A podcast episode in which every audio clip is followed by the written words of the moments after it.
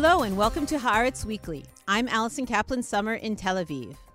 Rama Burshtein Shai is one of Israel's leading writer directors whose films have won awards and acclaim around the world. She is on the cutting edge of making films about an aspect of Israeli life the world seems fascinated by the lives of the ultra Orthodox. Even before hit Netflix series like Shtisel, her films were giving Israel and the international audiences a deeper understanding of the often mysterious world of the ultra Orthodox, with a special focus on the women in that community who are often invisible and voiceless. We'll talk about Rama Burshtein Shai's work and her fascinating life story. But before that, let me welcome my co host, Amir Tibon, to take a short trip back in time to the days of the Trump White House, back when he was our Washington, D.C. correspondent. Amir, are you feeling nostalgic? You're remembering the cherry blossoms, you know, the summers in DC? Yeah, Allison, really the summers I don't miss. That's the thing. August is not a time when you really look back at Washington, D.C. and say, oh, I miss that city. Worse than The- Tel Aviv, even. Oh my God. The fall, the spring, definitely. But right now, I say even Israel is better than the DC summer. So, the reason we're taking Amir on this trip is because Jared Kushner, uh, former President Donald Trump's son in law, senior advisor, czar of all things Middle East, widely considered to have been one of the driving forces, if not the driving force, behind the Abraham Accords, has published, or to put it more accurately, will publish a memoir. It's supposed to be published officially in about a month, but it seems to be leaking all over the place. You're nobody if you haven't read an excerpt of it. The book is called Breaking History, a White House memoir, and it is one of many What I Did in the Trump Administration memoirs. For our little part of the world, the Middle East, we've had a memoir by former Ambassador David Friedman, one by Jason Greenblatt, the head negotiator, is uh, is coming out. Why do you think that uh, Kushner's is, you know, significant, interesting, important? So, first of all, Kushner was much closer to the president than some of the other former Trump advisors who have put out memoirs and books. Recently, David Friedman even had a documentary, which I think you watched, Allison, at the time. Oh, yeah. Uh, I didn't get to watch it. Um, I do plan to read um, Kushner's book. I've already seen some of the leaked parts of it, and it looks more interesting and perhaps even more accurate than some of the other portrayals because it also gives you some of the politics behind the scenes when these issues like the Abraham Accords and Trump's deal of the century. Do you remember there was such a thing? once? I yeah, I think I remember that phrase. Yeah. uh, the deal of the um, well maybe maybe i don't know um, but but these things were being negotiated and there was a lot of political infighting behind the scenes and i think kushner gives you more of a taste of that The behind the scenes look. Yeah for example when he writes that trump was disappointed by netanyahu's reaction to the us uh, embassy relocation to jerusalem and that trump thought netanyahu wasn't forthcoming enough and enthusiastic enough about it. That's an interesting observation, although I, I think our colleague Anshel Pfeffer wrote at the time that he doesn't think Bibi is especially excited about this move. Um, and that he would prefer a different line, perhaps from Trump, on the issue of Iran or regional security. And Kushner now really validates that. And I remember when that was happening and they had the big ceremony about the embassy move.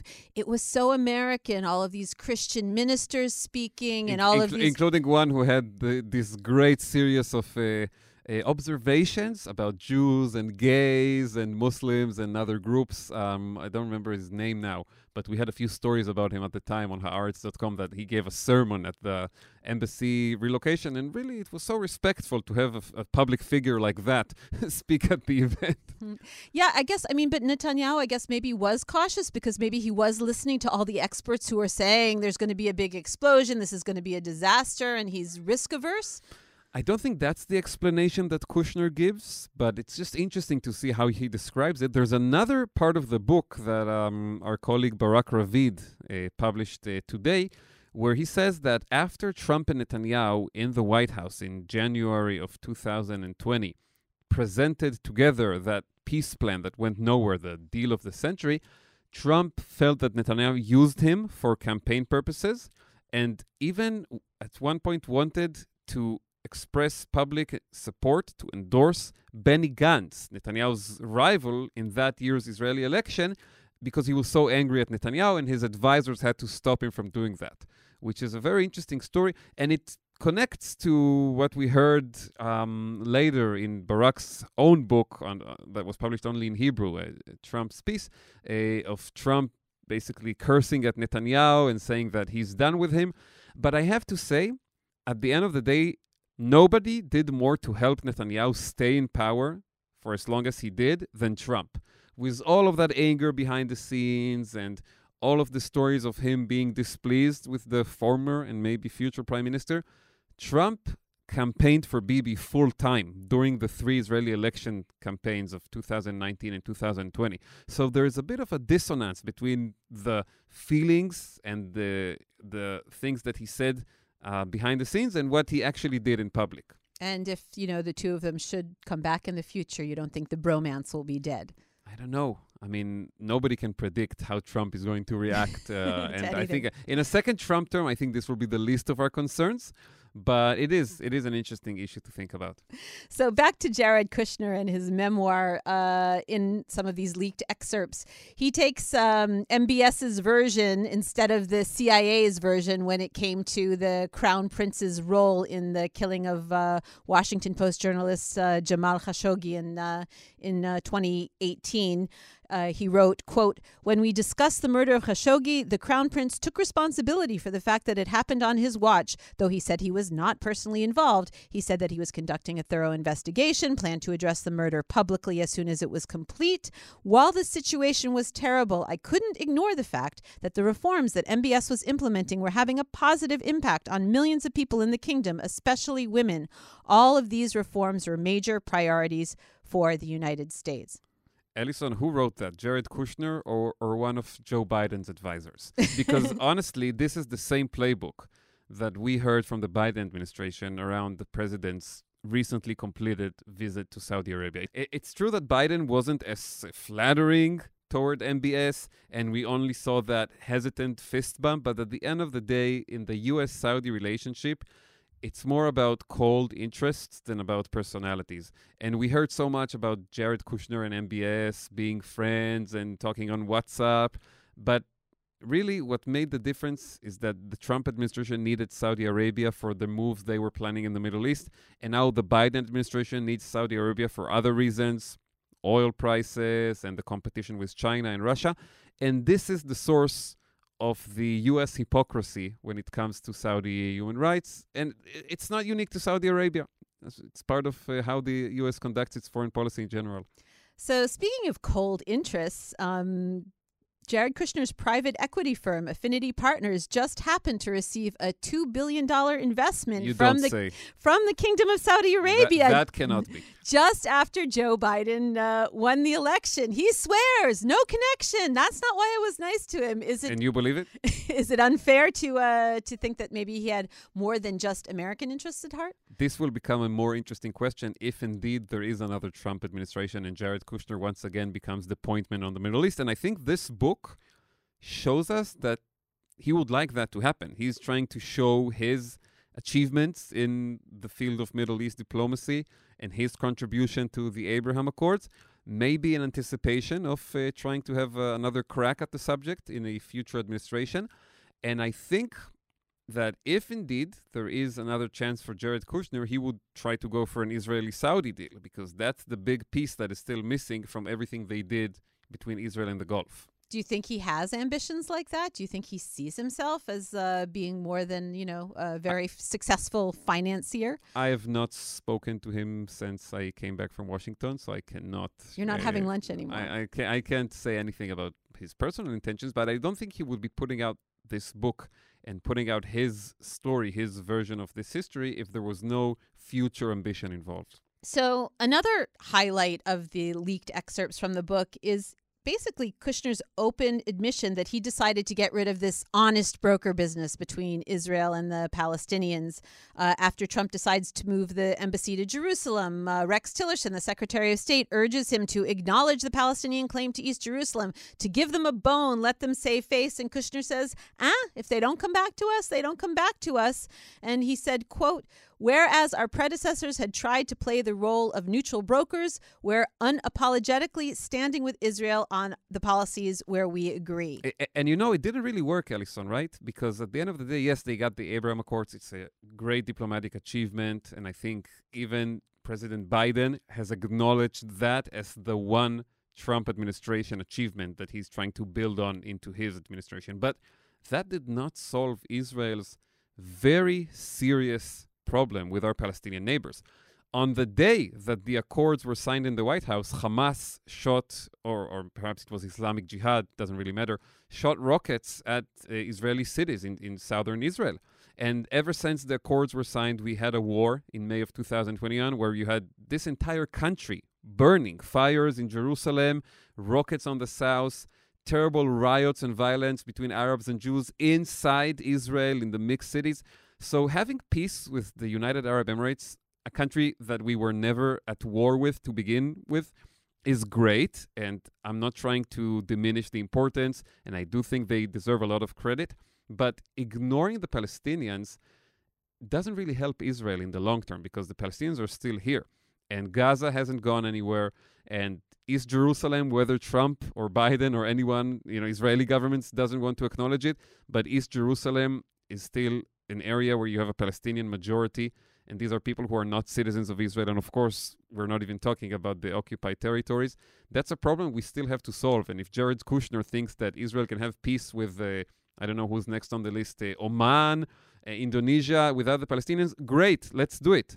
But it's not going to help us the next time there are rockets from Gaza or, God forbid, another war like May of 2021. So that's like the two sided coin of the Kushner legacy. On one hand, he was able to achieve these things because he ignored the Palestinians, but on the other hand, he didn't really do much to make the Palestinian problem go away.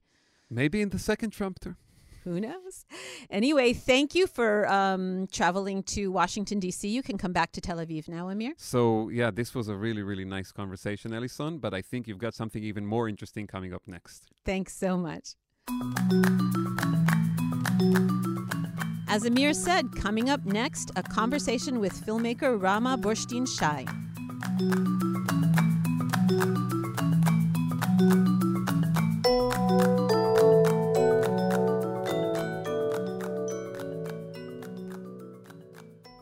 Rama Burshtein Shai, thank you so much for joining us. Thank you for inviting me. So, before we discuss your impressive body of work, let's talk a little bit about where it's coming from.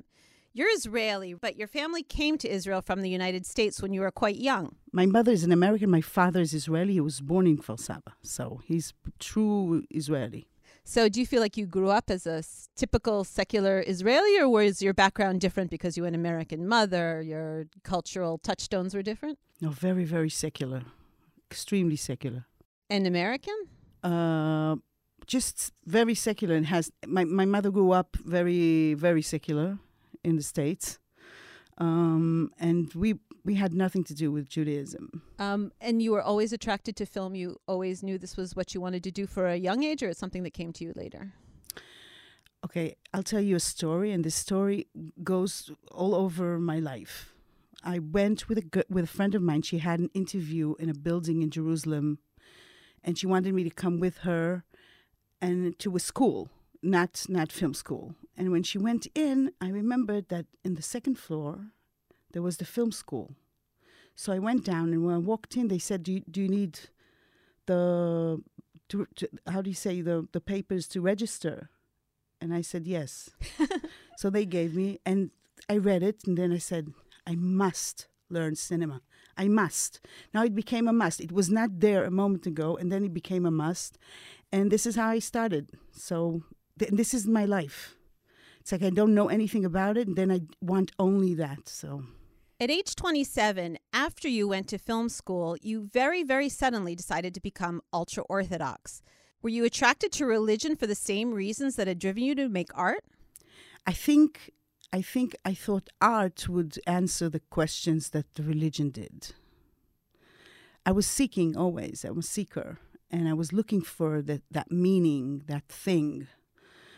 And when I met Judaism, I never thought I would find it there. I thought I would find it spiritually, but not in, in Judaism. I thought more more Buddhism, more Far East. and uh, once I I met Judaism in, in the way I did, which is very different because like, you can live in Israel and know nothing about Judaism, which is like who planned the whole thing, uh, this agenda. Um, so when I did, it was like the answer for everything I was looking for. So art was not important at that time for many years. So you put film aside and you became invested in your religion, in your family, etc. What pulled you back into filmmaking, uh, which resulted in your really uh, acclaimed 2012 uh, film "Fill the Void"? What made you come back? First of all, thank you. Um, I, I I was not into art at all. Those years, I was I got married and I had four kids in very very small gaps, so I was really hooked on that. And I did write a novel at the time. Uh, it did came out in a very small edition. I was in the hospital with one of my kids, and the bnot sherut, the the girls that are helping there, told me they saw a film that was done by a, a religious person, and they don't understand how come a religious person does a film like that. So they asked me to watch the film and see if I can help them discover the Yamulke, and I did, and I cried the whole time, not because it was moving, because it was sad. I felt at that moment that we're not in the in the cultural dialogue the ultra Orthodox are not there. We're too busy doing other things. We don't really care, kind of, what's progressing, and we're not there. And it's okay, but people just, you know, do with us whatever they want. So it was time, let them do whatever they want. It's okay. But it, maybe it's time to have another voice, which is like a like an ultra orthodox voice. At that point, Ushpizin came out, but Ushpizin was done by a non religious person. It was played and wrote, but was directed by a secular person. Sorry, see that? so it was like a, a, new thing. It was a really, really new thing to do. And f- I was totally silenced for many years, and then I couldn't stop talking from that moment on. So this is how Fill the Void came to be. Not that it was easy. It was a very it was, a very crazy process for a woman to decide to do that. Who would give her the money to do it? You know, I was blessed. I think we can say there's been a revolution since then in terms of at least the amount of uh, art made that's uh, you know portraying life in the ultra orthodox and orthodox uh, sphere. Fill the Void debuted in 2012, you know, wowed the Venice, Venice Film Festival and then was chosen as Israel's entry for the Oscars. I remember you seemed absolutely stunned and surprised when uh, when that happened that you thought you were telling a very specific story and you know, not that it would touch international audiences that way. But looking back in retrospect, it was kind of the opening shot as you said post uh, Ushpizin, which was also an acclaimed film dealing with the ultra orthodox world in what became really a fascination and obsession in many quarters with dramas set in the Haredi uh, world. 10 years later, 10 years after your film, happy anniversary, by the way, um, do you understand why the secular world is so interested and is so fascinated by these stories? I, I, sh- I should know why because it's you know it was a surprise for me and Fire Dance Rikuda Esh the the TV show. That's your new series that's debuting in Israel on Yes, and I'm sure is headed eventually for some international Yes. streaming service. So Hopefully. listeners will be able to he- see it. soon. Right. Yeah. So Fire Dance started in America. Okay, I was approached by a producer in America and w- that wanted to do TV with me, and I already felt that TV is the new cinema, and I should do the transformation. I I gave him a paper of the Fire Dance, and he's and he was really he loved it, and I said, "Why do you like it?" What's what's I mean maybe for cinema, you know, people that like to go to cinema, they would like to see something exotic, but like TV, why would would someone want that? And he said something very strong. He said, "Everyone is selling satisfaction and you are selling passion. for us to have passion in our world, we need to be vampires. Otherwise, why wouldn't we take what we want to have? But in your world, you set the rules in a way that passion is very, very strong. And actually, people are looking for passion because the opposite of passion, which is satisfaction, is is is like numbness. And people want to be in fire. So I understood that what we're like what what we're selling is in this time of age, you know, this this date, there's like we're not allowed to do a lot of things and that's and I think that grabs a lot of people.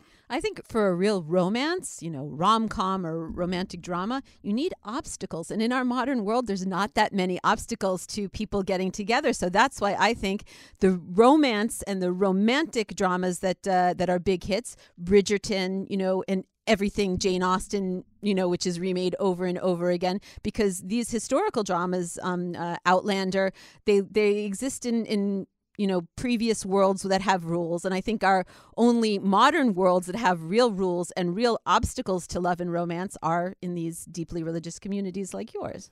True. But you know if, if you look at it, it like people would say would will they think mistake to say that it's de- deprived you say? Like it's an primitive? Well, yeah. in a way but it's not. It's mm. like this is what we're looking for. Not religion but we are looking for boundaries to keep to keep our energy, to keep our feelings. When the boundaries are not there and everything is we're able to take everything we actually want, then we kind of bored. um, well, your dramas definitely aren't boring, so you've succeeded there. Thank you. So, uh, what about the transition from films to television? How did you like it?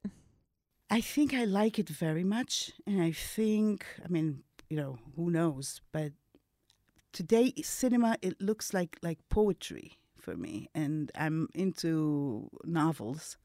so th- it's it's outstanding that you can make your stuff as cinema, shot like cinema, you know, acting like cinema, and yet it's a long ride, and you have a lot of characters and side stories that you can really develop. I love that your desire to make art on one hand and live in the ultra orthodox community on the other hand you know looks challenging. Uh, it took you a long time to get to fill the void. And i remember when you were doing interviews for that film you said listen if my community has a problem with this if i can't you know live my life and make these films that you would be content to stop. But since you kept going, I would presume that uh, you found a level of acceptance uh, between the world you live in and the uh, and the art you create it's been so long since 2012.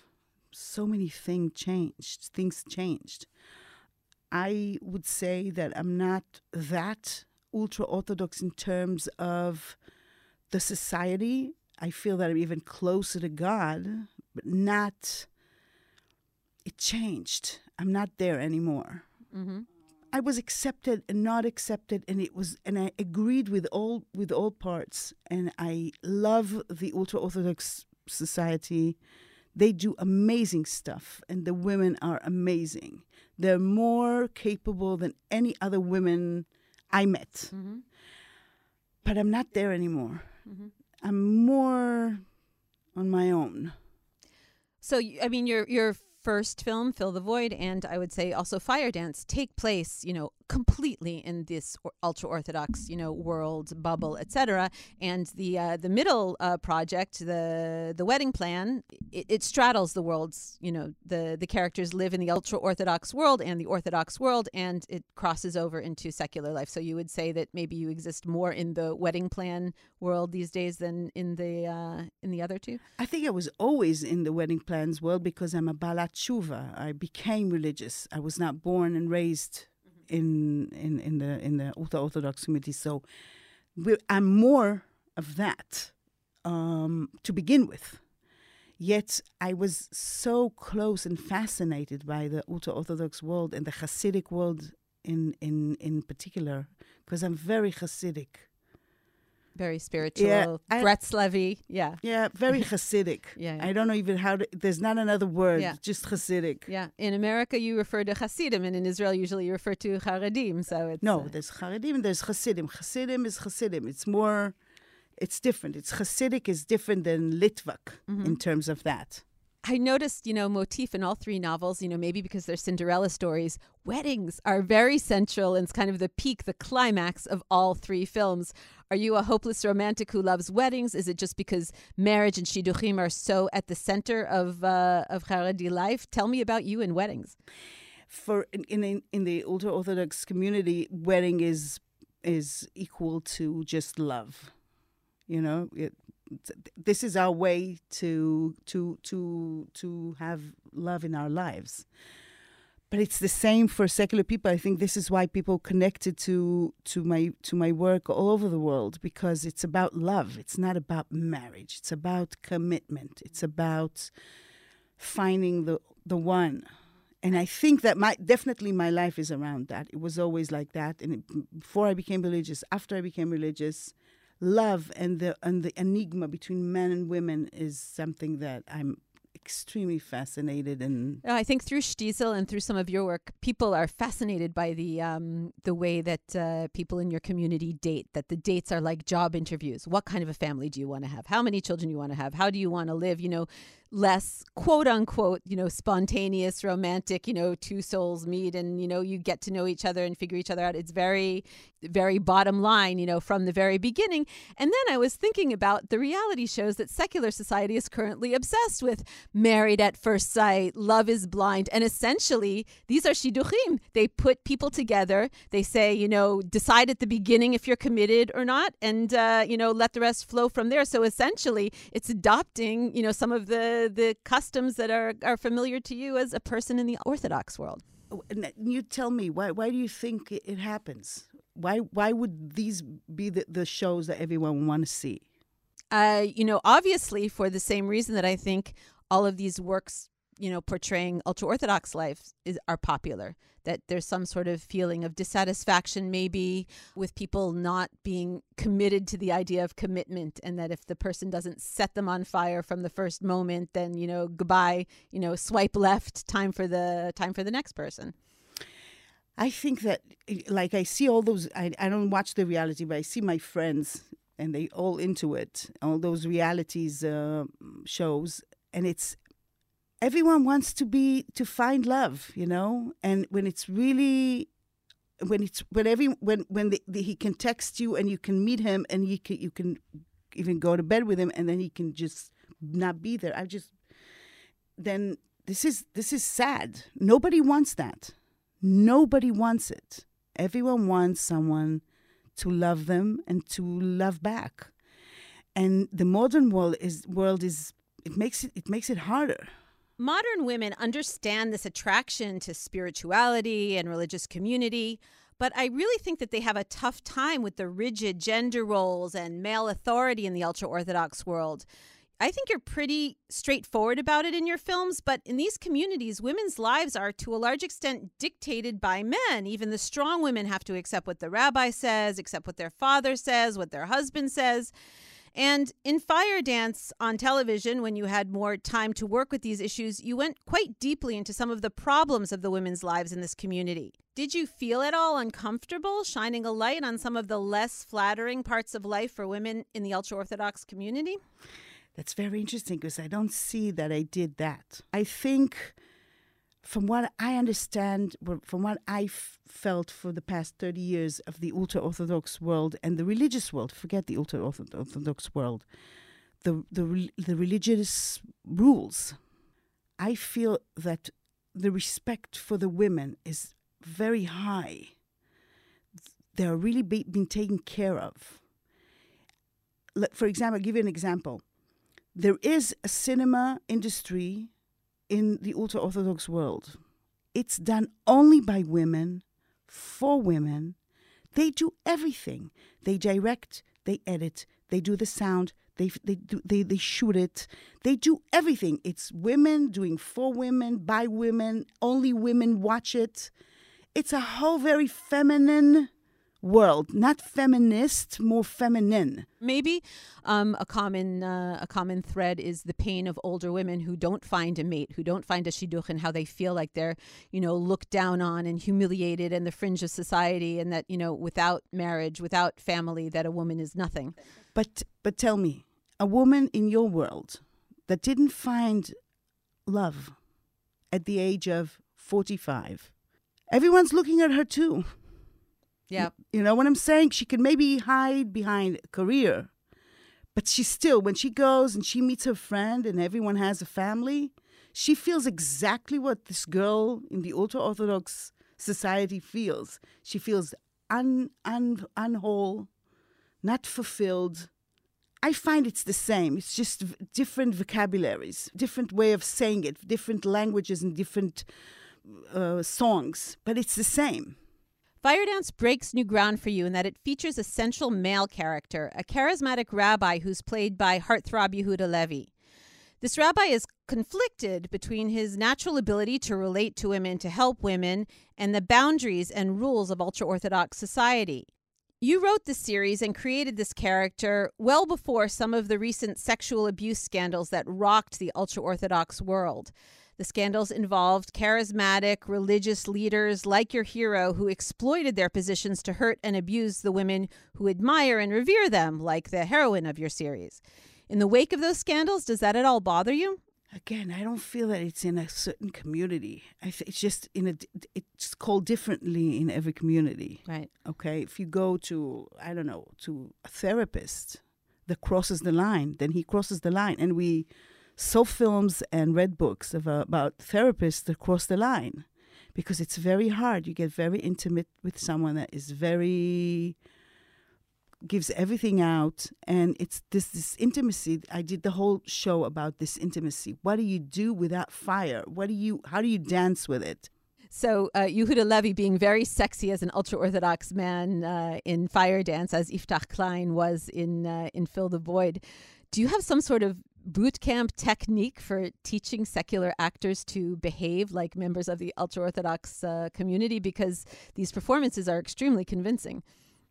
they, they all of them when they come when we start working all of them they, they want to do the work of understanding the world maybe go stay with them a little bit maybe and i never do that i say it's a heart a heart is a heart if you understand what he feels you'll behave like an ultra orthodox it's not about the religion it's about the feelings it's about the heart so all we do, and I do a lot of uh, rehearsals uh, in comparison to other people. I do a lot of rehearsals. I prefer less days of shooting and more days of rehearsal in terms of uh, budget. Um, and what we do is we understand truly what they feel. I do it by writing it, I should understand it, then by directing it. And once they do, then it just, it, it's like the, all the muscles do that for example, Yuda Levi was not was not used to working that way. At the beginning, it was a little bit hard for him, and then he was really like addicted to not doing anything and just feeling. And at the end, he did. Every once in a while, he sends like um, a text that says, "I want you to direct me all my life," because it's it's it's, it's um, I think it's um, addicting to just be able to be and feel, and this is how I direct. So so I think it's not about there being um, like an ultra orthodox. It's just being very genuine in terms of person. So When you look at all the material that has come out since uh, Fill the Void in the past decade, um, you know, most prominently Shtisel, uh, but other things as well that are mainly written, directed, or both, either by secular people or by formerly Orthodox people who are now secular creators. Do you see a distinction between uh, what you make, what you're what you're trying to say in your work, and uh, and these uh, and these films and uh, and television shows? Do you you know see a clear contrast in the in the point of view? when I do my work, I want people to love God. Okay, this is what I want more than anything. That my love to God should be spread. Okay, this is what I do. And then there's a story, and then there's all kinds of stuff. I'm not sure that this is what, you know, guides them. They're more into maybe a story, more into characters. My characters, they all serve that thing that is the beauty of the world. This is what I like. This is why my all, all my work is always very aesthetic. Everything is beautiful. Beautiful. The music is The amazing. music is amazing. Thank you. Yes, Daniel Zamir and David Levy, amazing. I- need that because I, I, I, I believe in the magic of cinema, magic of television, and it's in beauty. I love beauty. It doesn't mean that you don't uh, deal with parts in you that are not beautiful. The beauty is the dealing. So finally, I would imagine that at your level of success, Hollywood has come calling. Are you at all interested in moving outside the Israeli Orthodox Jewish world and making films or television that take place outside Israel, outside the Jewish community, in a completely different time and place? I'm actually I I told you Firedance started in America and I drew it and went to do it in Israel because I felt that I'm not ready yet. But I feel that I'm ready now and the thing that I'm working on right now is extremely religious but it has no ultra orthodox characters and it is totally a kind of fairy tale um, people that it they it doesn't even look Jewish, and yet it's it's my heart and it's my love for God. So I think I'm, I th- now this is what we're working on right now. Hopefully it'll work. Rama Burshtein Shai, thank you so much for coming on the podcast. Thank you. It was lovely. Thank you for the questions. And that wraps things up for this episode of Haaretz Weekly. Many thanks to my guests, Amir Tibon and Rama Burshtein Shai, and to producer Shani Aviram. For the latest on Israel's fifth election campaign, don't forget to listen to Election Overdose with Anshel Pfeffer and Dahlia Scheindlin, which drops on Friday. I'm Allison Kaplan Sommer. Until next week, shalom from Tel Aviv.